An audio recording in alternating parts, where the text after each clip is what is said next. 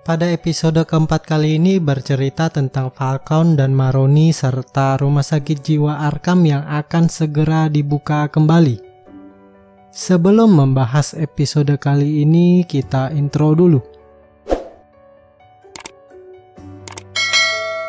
Film ini dimulai dengan Penguin yang bertemu dengan Jim Gordon di apartemen Barbara. Jim kemudian mengajaknya keluar dan memarahinya karena kembali ke Gotham. Penguin selalu memperingatkan Jim Gordon bahwa perang akan terjadi. Dia menawarkan bantuan menjadi mata-mata Jim Gordon.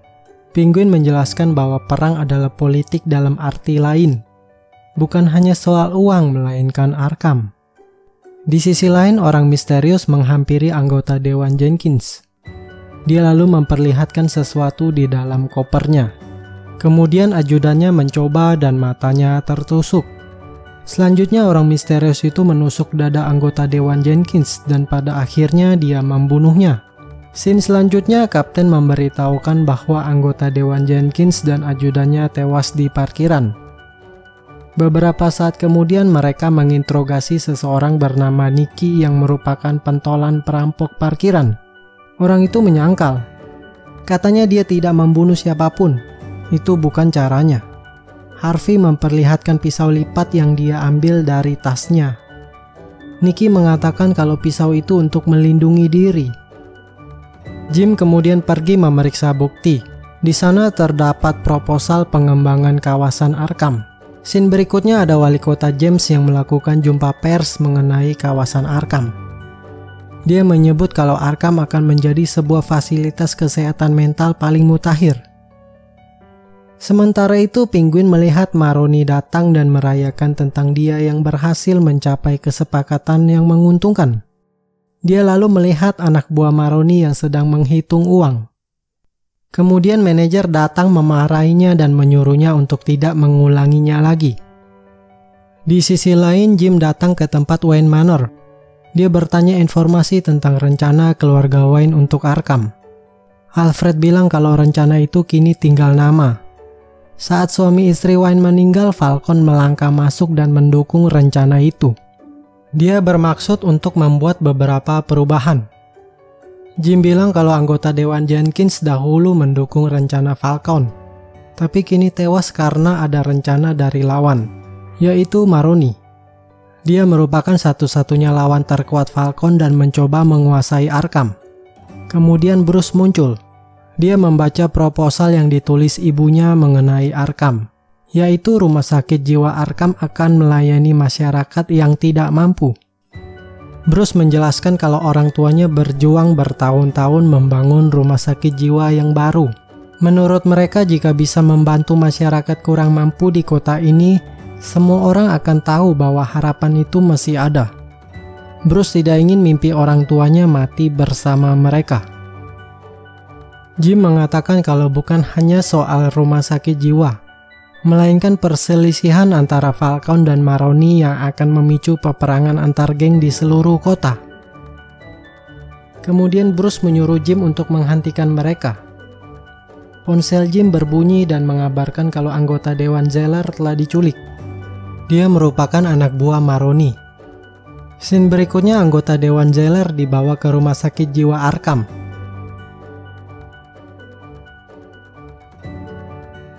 anak buah Falcon lalu membakarnya. Keesokan harinya beberapa polisi datang ke rumah sakit jiwa Arkham. Jim menjelaskan kalau semua ini soal perebutan Arkham. Arkham lebih dari sekedar kesepakatan wilayah. Ini adalah perang antara Falcon dan Maroni. Para anggota dewan ini berada di pihak yang berlawanan. Menurut Jim, Maroni yang mulai menyerang duluan. Dia membunuh Jenkins untuk memenangkan perolehan suara. Lalu Falcon membalas dengan membunuh Zeller untuk mendapatkan suaranya kembali. Kapten bilang dia akan menempatkan pengawal ke semua anggota dewan dan wali kota sampai permainan ini selesai. Edward datang melaporkan hasil otopsi dari pembunuhan anggota dewan Jenkins dan ajudannya. Kedua korban mengalami luka tusuk yang fatal pada tengkorak melalui mata.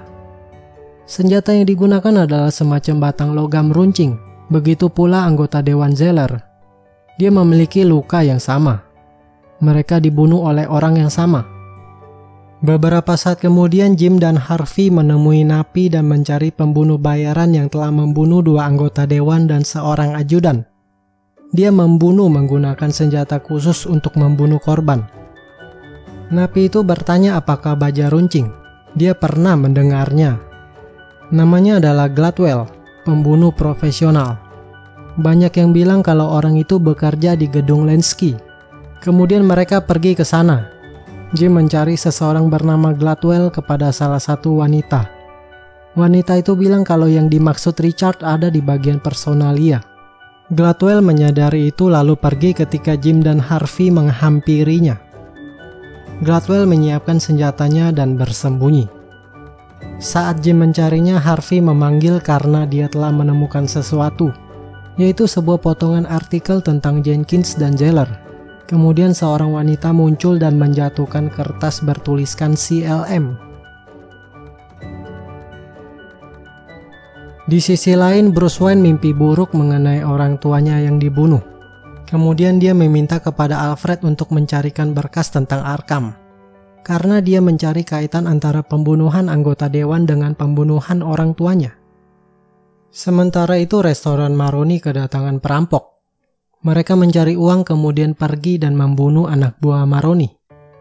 Anak buah Maroni yang lainnya datang mereka kemudian memeriksa tempat itu dan menemukan penguin yang bersembunyi sambil memegang sisa uangnya. Malam harinya Barbara bertanya kepada Jim Gordon mengenai siapa itu Oswald Cobblepot. Jim tidak bisa menjawab. Dia menyadari kalau Montoya yang memberitahukan kepada Barbara. Jim heran kenapa Montoya selalu datang menemui Barbara. Barbara lalu menjelaskan kalau dia dulu punya hubungan asmara dengan Montoya. Keesokan harinya Maroni marah-marah karena Falcon yang telah menyerang dan mengambil uang di wilayahnya. Dia menyuruh Frankie membalasnya.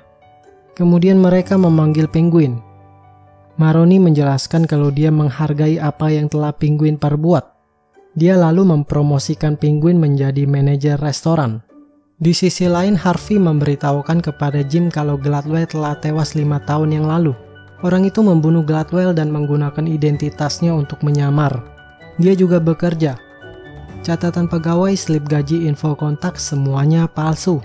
Jim dan Harvey tidak punya petunjuk apa pun selain wajah. Jim lalu bilang kalau besok pemungutan suara untuk Arkham. Jika mereka tidak menemukan pelakunya, maka akan terjadi perang antar geng. Scene selanjutnya, Fish mewawancarai seorang perempuan yang bernama Liza. Fish bertanya kepadanya apakah dia bersedia melakukan apa saja sesuai perintahnya. Kemudian Fish menyuruh wanita itu untuk merayunya. Beberapa saat kemudian Harvey datang. Dia meminta bantuan kepada Fish mengenai anggota dewan yang telah dibunuh. Fish lalu menjelaskan kalau Falcon akan meminta seseorang untuk menggantikannya. Dia tidak akan membiarkan wilayah itu lepas darinya. Falcon harus memenangkan suara itu. Jika Maroni mendapatkan sedikit saja wilayah Arkham, maka kita akan tahu apa yang akan terjadi.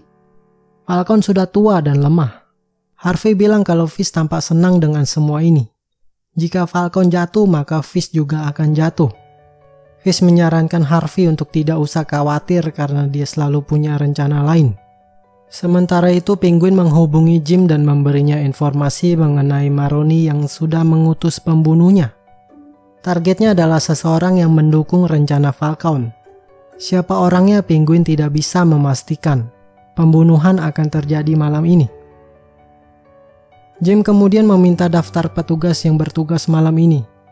Inisial CLM sesuai dengan kertas yang dia temukan di tempat kerja Gladwell. Dia kemudian menghubungi Harvey kalau target Gladwell berikutnya adalah wali kota James. Jim segera ke tempat wali kota James.